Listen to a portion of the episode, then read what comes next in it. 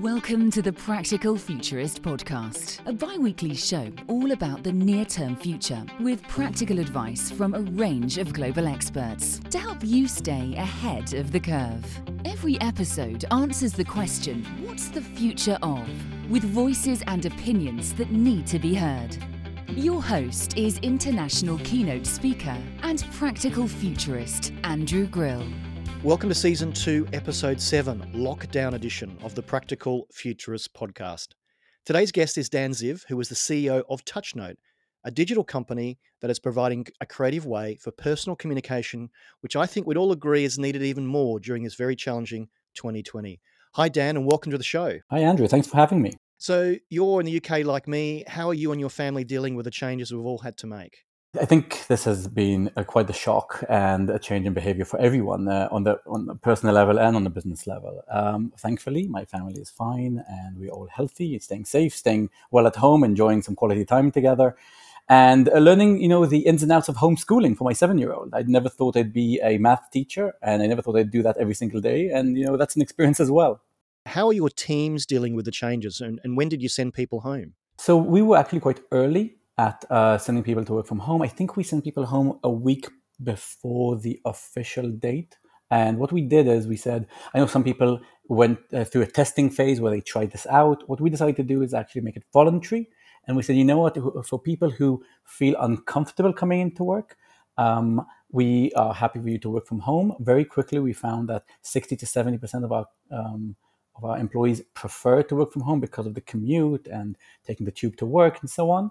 I think it's quite interesting also to consider that out of the 50 people in our company, we have 18 nationalities. Uh, we are in three continents. So we have really seen how this pandemic has impacted people back home as well. We have uh, three Italians in the company, and obviously when they heard everything going on at home, they were very much concerned about what would happen when it comes uh, to the UK. So um, we, we could perhaps allow people to also respond as they saw fit according to what they were seeing on their local news back home and so on. It's a really smart move. And the whole notion of people not wanting to travel into the office, I'm going to cover that in a minute because uh, I think we're going to have people realizing that while home isn't the best place to work, they don't always want to do that commute. Um, so I want to cover a couple of areas. Obviously, you're a digital and a physical business, and I'll ask you about your business in a second. But so I want to talk about how companies that are listening to the podcast who have a physical and digital presence are preparing.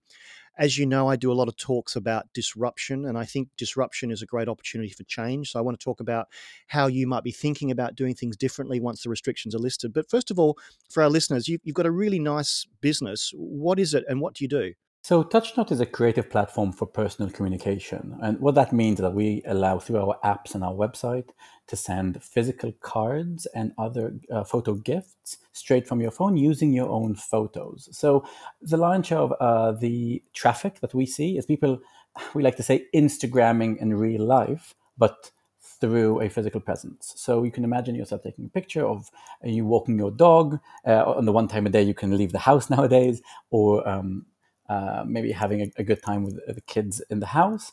You take a picture, and then to, in today's world, there's one thing that social media has really um, taught all of us: it is to share photos, whether it's on Facebook, on Instagram, or other places. Another way to share photos is also in a more authentic and real and tangible way, and that's where TouchNote comes in. You know, if you think about grandparents, nieces, and nephews, and just other people who might not be as active on social media, there is a huge, huge, huge audience for your own content as a, in physical form, and that's what we try to facilitate. So you're a physical and a digital company, and I really like the idea because even some of my close friends are not on Instagram. So I talk about photos I've taken. They say we haven't seen it, and my parents back in Australia clearly aren't on Instagram. Uh, so I think it's a really interesting way of of sharing those moments. So, have you seen any changes in consumer behavior? Are they taking and sending more photos during this time? What's changed for you? The interesting thing is that with companies like us, it's about education, right? And we want to go to, uh, to our audience or to potential customers and say, listen, just as you use Instagram or Facebook or WhatsApp or email to send photos, here's another way which is more tangible, it is more real, it is more meaningful. And this is something you want to add to your digital diet or to your communication diet. What happened during the uh, COVID 19 crisis is that this thing essentially turned on, was turned over on its head. And today, people are all locked down and they're all at home and they can't visit or see or communicate with their loved ones in the way they might want to. So they are uh, actively looking for more meaningful ways to communicate, especially with the elderly that are more vulnerable during this time. So the education piece kind of went away, and now our customers flocking in saying, listen, this is something that we really think we need right now. So it's, it's, it's a privilege to be able to offer this service at this time as a alternative for people uh, who are looking for a more meaningful or tangible way to communicate. I can't remember the last time I've received a physical postcard because we, we, we have we default to doing it digitally. But in the same way, I can't remember the last time someone wrote me a handwritten note. And if they did, I think I would really be quite surprised, and I would actually probably notice that more. So I think probably now to get a a postcard through the letterbox would be a, a lovely surprise from someone. But as a digital business, I mean, you're you are ready for this because you have you know the digital processes and and you obviously have physical uh, way that you have to distribute things. But what are you thinking about now? So let's assume that where you're homeschooling for another month or so. What's crossing your mind in terms of how you might change your business with what you know has happened going forward? And and and I don't want any secret sauce about your business plans, but I'm thinking again, everyone's at home now thinking when the shutters roll up, it, it won't be we're rushing back to work and, and the pubs and the clubs and restaurants will fill up. There will be a gradual thing.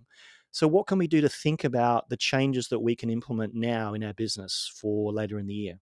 So, first of all, I'll say, Andrew, that if you haven't received your postcard through the letterbox yet, it is my job to make sure that happens. And after this uh, discussion, I promise you, you're going to get your first postcard for a long time. Uh, and the other thing I would say is that um, I, I think the way that a business like ours, which is again a small business, is looking at this pandemic and this crisis and this time is really in two stages. There's everything that's happening during the actual lockdown and the you know the peak and the post peak of, of the pandemic, and then there's everything that would happen once people go back to a, a, a version of normality. And right now, we are very much concerned with the absolute change in the behavior of customers. So it's so interesting because, as I said before, we were we are constantly trying to teach and educate people about new behaviors, right? Every app or every business is trying to get adoption. Well, what's happened is that people's um, behavior has fundamentally changed. They are at home with the kids, they're not going out as much, they're not going to the pub, they're not going into work. So everything has turned on its head, and uh, things that you have never done before, suddenly you do every day, and vice versa. Things that you've done every single day, like commute to work, suddenly you don't need that, I don't know, um, commuter app that optimizes your commute. So that has re- that focus is very much where we are um, putting all of our eggs right now to say, okay, what has changed in our customers' behavior, and how can we mean more, prove ourselves more, and be there for the customers during this time. So for us, uh, COVID nineteen is an opportunity to be able to talk about why people should have uh, an app like TouchNote on their phone. Now, as you rightfully said, this is not going away, unfortunately, anytime soon. Over the next, we, we initially we thought you know a three week lockdown and so on. I think everyone is coming to the realization that even after the lockdown, there's going to be a gradual return to a normality. So, we over this time? What we want to make sure is that people establish this as a behavior and they don't go back to the old ways of saying, you know what, I can send this uh, picture on uh, on um, WhatsApp, or I can uh, or I can send on social media, and I'm done with it. No, the fact that they are now thinking more about uh, their loved ones, especially the elderly in their family, is I think some it's increasing the aggregate happiness and meaning and perhaps even connection between families. And if we can facilitate a little bit of that and then continue that as a behavior, I think we would come out stronger out of this pandemic. Now, from a business perspective, which I know your listeners are very interested in, and of course you talk about a lot as well, the disruption here has actually happened from the other way around. It is the customer base and the behavior that has been disrupted due to all of these restrictions. So the company must adapt to that. Now, following this disruption, there's going to be uh, a, a, widely discussed uh, global downturn or some, at least some macro shock to the economy. So for us, there are really two stages. There's everything that's happening during the pandemic and trying to talk about TouchNote and the relevance of TouchNote in your life right now. And then really preparing for a imminent downturn that would come after that and what does that look like so if people are going to go into a few months of frugality and perhaps uh, shed off some of the um, indulgences that they allowed themselves before, how do we position our product as something that is not an indulgence? It actually is something that is helping them communicate meaningfully with their loved ones, which you absolutely need in your life. If you think about a, a, global downturn, you go down to the basics, right? If you, God forbid, laid off, you're furloughed, or you need to um, cut back on costs, um, you, you start saying to your, doing that mental math of, okay, what can I live without? And I think for companies like us, it's about proving our value, where some where uh, the um, the customer will say to themselves, you know what, I'm not paying as much. This is quite cheap, and I'm getting huge amounts of utility and value out of it. So I'm going to keep it over time. And that's on that the onus is on us to prove ourselves for that. How do you make money? What is your business model now? And how will you have to change it going forward? And is there an opportunity to generate new revenue streams with what you know now? So I think that's a really interesting question when it comes to TouchNote because TouchNote has been around for 12 years. And for the first 10 years was a classic e-commerce play. You'd come in, you'd uh, pay per card, and then uh, you'd go off and you'd come back to send other cards if you wanted to. And we did have a little bit of bulk buying with, you know, you could buy card packs and so on. But the lion's share of our consumer base was your classic e-commerce. And about two years ago, we started a pivot where we added another layer of business on top, which was the subscription model. And we currently have a membership service. And that through that membership service, we are um, creating a true win-win for the customer and for us. And essentially, what we do is we say, you know what, if you want to send two cards a month, if you have that granny who is in Liverpool in isolation right now, and you want to make sure you send a card a week or a card a fortnight, we will give you a plan to be able to do that. And those cards that you send in your membership plan will be the cheapest cards in the world. And in um, return for that, we obviously get the loyalty that comes with a membership service. So the, the win-win that we have found, which was, by the way, Uh, uh, d- derived from looking at actual user analytics and user behavior of our platform, is that if we create packs of cards that people can send on a recurring basis, we can actually create a true, a truly unique service that customers will come in on a regular basis. In in and over this time frame of the pandemic and thereafter, this model has proven itself tremendously right now because people want to send constant cards. Think of yourself at home. You have know, five, five to ten family members all around the world that are experiencing the same thing, and you want to send them more than than you know a message on social media or, or, or a messaging service. You can do that with us, and you when you try it once or twice, what we find is then then you want to do it not necessarily on a daily basis, but three to four times a week. And the membership service allows you to do that at um, unparalleled costs. So uh, today, uh, the average customer would pay anywhere between three to five pounds, so I mean, less than two cups of coffee, and would be able to send cards on a recurring basis. So I want to talk a bit more about how you've um, survived through through the pandemic. I'm sure you had a level of contingency plans in place. I'm sure they had to be dusted off and, and, and improved.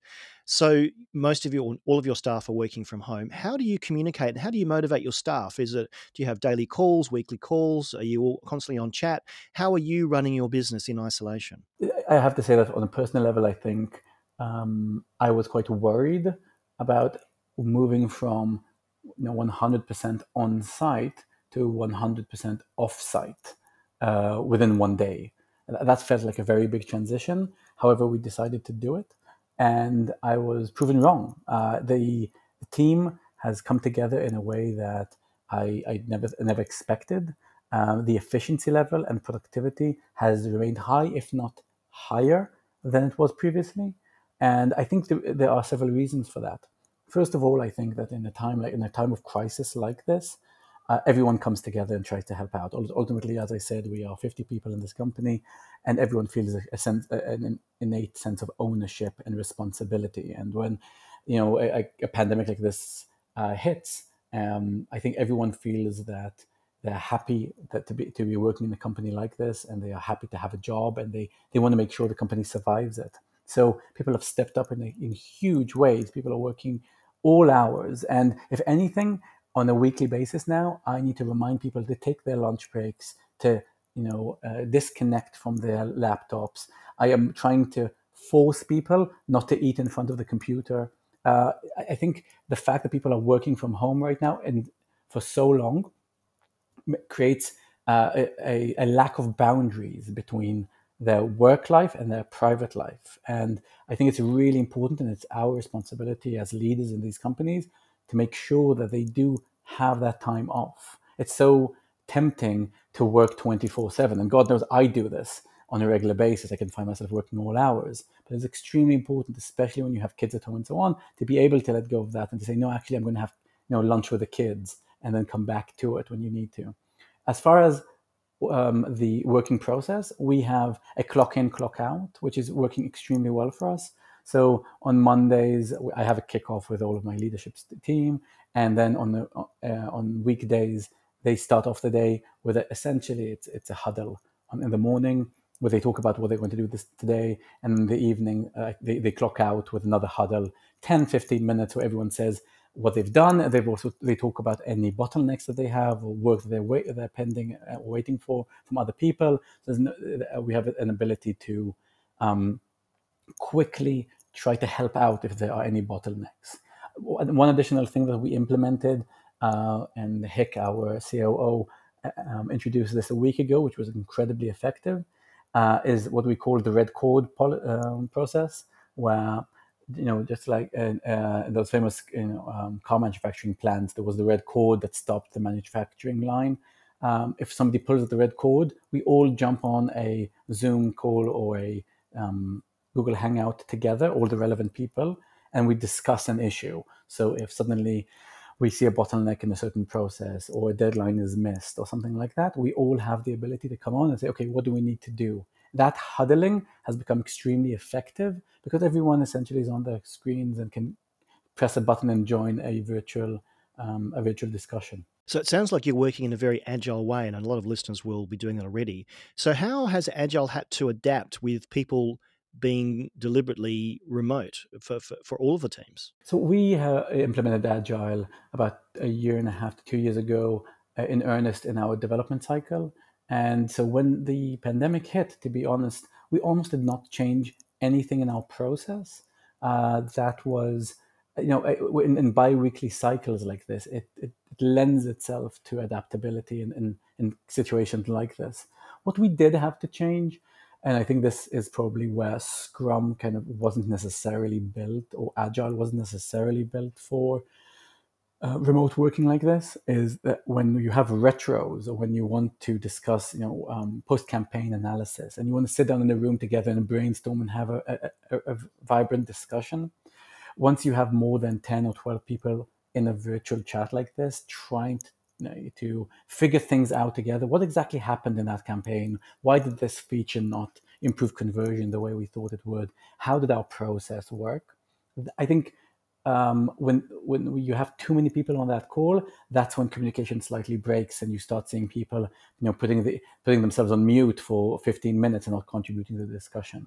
So I think if there's one learning I've had over the last few weeks, it is smaller teams, smaller groups, smaller discussions, rather than having those all-handed discussions that maybe you would have on a in, within an office. One hypothesis I've looked at, and I've talked to many number of people about this, is um, the future of work. And as a futurist, I get up months ago and say, you know, the future of work, it's about people, place, and purpose, and the place we work won't always be our desk. I think, and I've said this on the last podcast, we are in the world's largest work from home experiment, whether we like it or not. And you mentioned it in your intro, and you said that, you know, people were quite happy not having to come into work and not having to do the commute. What do you think will change? do you think we will have people wanting to race back to the office? Do you think you'll have more people saying, Dan, I'd like to work actually not from home because I don't like working on the kitchen table? But I'd like to work away from work, other than these uh, post analysis reviews where you need to be in the same place to be more effective. Do you think we'll see the nature and the place where we work change? And would you be more sympathetic as a manager having to be home and homeschooling and knowing what it's like to work from home to allow people to work more flexibly. Where do you think that'll change for your business? And where do you think that'll change more generally for companies around the world? So, we uh, are having this discussion on a daily basis, to be honest, because as you comp- rightfully said, this is a massive experiment for us, and we, we can see everyone around us doing the same. and I think it's quite an exciting time um, for work and for um, you know work uh, work related academics to see what exactly is happening uh, in these companies.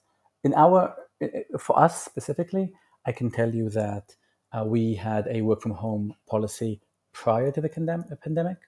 Um, people could work from home every. Uh, I think we had one day a week, uh, every other week, and people would use it and would utilize it. That was fine. Um, now, would we change that? I, I, imagine that we would change the policy because we've seen how uh, people can work from home very effectively. But that's a different question to whether we would, how we would view someone working from home permanently or maybe coming into the office only once a week. That's a remote working dynamic. And that I think is where our perception has changed fundamentally. I, I think I was less, if I'm honest, I was slightly less open to having remote working as a policy. Um, and now I can see the benefits of it. And I can also see how productivity doesn't have to be um, uh, reduced when someone is working from home. Um, and I think, from what I can see, by the way, we have surveyed our cust- our employees. Sorry about this. I think you have um, people generally fall into three buckets. Well, from what I'm seeing right now, they either fall in the bucket where they just prefer to set, have a, a very clear separation between their working life and their uh, home and, and, and their home, and those are people that prefer to come into work. They prefer to um, come into an office, and when they, when they leave the office, they are leaving work behind them. Then you have people who are um, absolutely fine with the amalgamation of work and life, and they can, you know, they want to go out for a run at eleven o'clock in the morning, but then afterwards, you know, if there's something that they want to do at eleven o'clock at night for work, they wouldn't think twice of it. And those are people I think that really shine right now. I have three or four employees that that tell me they've never been happier, and that the, the, fact that they can take the dog out for a walk in the afternoon and then log back in. Oh yeah, and I want to finish a bit of work on Sunday. That's the kind of life they want to lead, and this has allowed them to do that rather than to constrain them into what was perhaps the norm only a month or two ago. And then you have the middle tier, which is people who sometimes they want to be at home and they want they want the amalgamation, and sometimes they want a clear separation. And I think that is the most undefined and quite interesting one out of the, the three because I think that we have we people go through different life stages, and sometimes you know you want to work hard and play hard, and then sometimes you actually want a calmer lifestyle because you have kids or you want to be slightly more structured. And the question really will be to what extent we can offer a spectrum of work or a um, perhaps a menu of alternatives for people to be able to work throughout their lives and be happy and be feel fulfilled, but also be able to live the kind of life they want to live. So I think I think we're only at the beginning of this, to be honest. And I think that in a year's time or two years' time, we will find that it's not that people either work from home or work from the office, or you know, they ha- you have a very rigid policy of two days in the office, three days at home.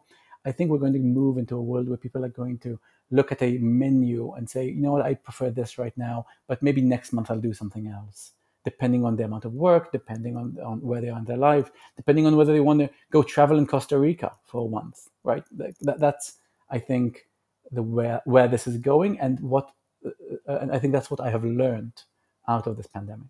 These are really powerful insights. I'm so glad you shared them so comprehensively. I think also what we'll find is that the fact that we've had that discussion, we weren't going to have it unless we had a pandemic and we forced everyone to go from home because it would have taken maybe years for people to do that generationally. You know, millennials and Gen Z are saying we want a, a different work life balance. But going back to your own experience, so you're a manager, you're a CEO, you manage 50 people. You said, interestingly, and I've heard this a lot, that you weren't that comfortable about a blanket work from home policy. But when you're forced to work at home and when you're forced to homeschool and when you're forced to experience exactly what every other employee is doing, how has that changed your thinking? And how do you get work done when you can't go to the office? When you have my job, the, the, the, the notion of work and the notion of life uh, cannot be separated. Uh, when we get an email from Apple about something to do with our iOS app on you know Saturday morning, then you have to jump on it. And when something when we have downtime at two o'clock in the morning on a Tuesday, uh, you have to jump on it. So I think this kind of job um, anyway doesn't really lend itself to a very clear separation between work and life. But what this has really forced me to do, and I think I'm not great at this, and I and I suspect that most CEOs aren't great at putting boundaries to work, is that I really had to say, you know what, I need to shut turn the computer off during this amount of time. I need to not look at my phone during lunchtime because otherwise I will continuously work throughout the day and throughout the week at the expense of my, you know, my relationship with my partner, the expense of my relationship with my son, and so on. I think that when work comes home with you, that's one thing because you have eight hours or 10 hours of work in, in, the office. You come back home and you take a little bit of it with you. But when work and home are in the same place, um, that is where you actually have to force the boundaries almost down your own throat, if that makes sense. And I cannot tell you that I'm getting an A star at that exam right now, right? Uh, my, my, my son's math is probably better than uh, my ability to put the boundaries on work right now. But I think that is something that we will all have to learn to go, uh, as we go through this very, very strange period. Do you think you've become a more sympathetic manager because you're literally experiencing what everyone else is experiencing? So, I mean, I uh, became CEO of the company um, in May of last year, and before that, I was a, a, chief product officer and managing director, and so on. So, I feel like I've I've come through the company, and um, I, I, I hired most of the people in this company right now, and I know them very well. I have a very intimate and um, personal relationship with everyone, right? As you do in these kind of companies. Um, and uh, to this day, of course, everybody that is hired, I interview them as well and I welcome them in and so on. So I feel like the level of empathy in smaller companies is innately larger. Uh, when you have a 600, 1,000 man organization, I can only imagine that there's, there's a quite a bit of a divide between you. Um, I, I would argue that I probably speak to over 70% of my staff on a weekly basis. So the le- I think I, I, dare to say that the level of empathy and the level of identification with what they're going through is not only um, a result of me experiencing the same thing, but also the fact that we are a very close bunch and uh, and we talk a lot to each other. Um, I, you know, I, I do have to say that in terms of the future of work, and would I be more sympathetic, quote unquote, to working from home or those kind of um, a, a, a migration for, to just not working in the office, I think it's going to very much depend on how we all come out of this. Uh, if we go, if we go into a global downturn, I think that's going to change uh, a lot of the priorities for people. You know, rent is is quite expensive in London, and if you don't have to um, rent an office for fifty people, that's going to really help you. Uh, so there are practical issues here as well. I, I think it, it can go either way, to be honest, Andrew. Last topic before we close hindsight is a wonderful thing. How would you have prepared in a different way if you'd known the exact impact of what's going to happen in January this year? You started off uh, our conversation saying that you were you're sure we had contingency plans, and I wanted to say I absolutely do not have a contingency plan for what's happening this month. Right? Uh, we did have contingency plans for downturns, and we we talked a lot about what happens if the, we see reductions in demand, but nothing even close to what we're seeing in terms of the volatility of the market, the change in behavior, and everything we're seeing as a result of COVID 19. Um, so if I knew what I know uh, now back in January, I mean, I would have planned my year entirely differently. I mean, I, it's clear that for us, the peak of this entire year is going to be right now, and we need to be uh, um, we need to be placed both in terms of our um, systems, our uh, C- um, customer resource management, our CRM, in terms of um, our apps and stability, in terms of scalability, in a completely different place. This this pandemic caught us just like it did everyone else, slightly off guard. Now it is true that we are doing very well right now, and there are others that are very much hurting because you know you think of the restaurant industry, you think of a, a company like uh, OpenTable, right, uh, that does bookings for restaurants, and there are no restaurants open. I could only imagine what their CEO is going through and what that company. I'm sure they're a great company. I'm sure they'll do well, but for us, this period caught us off guard in the sense that we would have put a lot more fuel and a lot more firepower uh, during this time if we have, would have known this going forward. I think this question uh, is one that I would probably ponder in a month's time when we come out, hopefully come out of lockdown and when we go back to work, and then when we hopefully will not, but m- might probably see some kind of downturn or recession.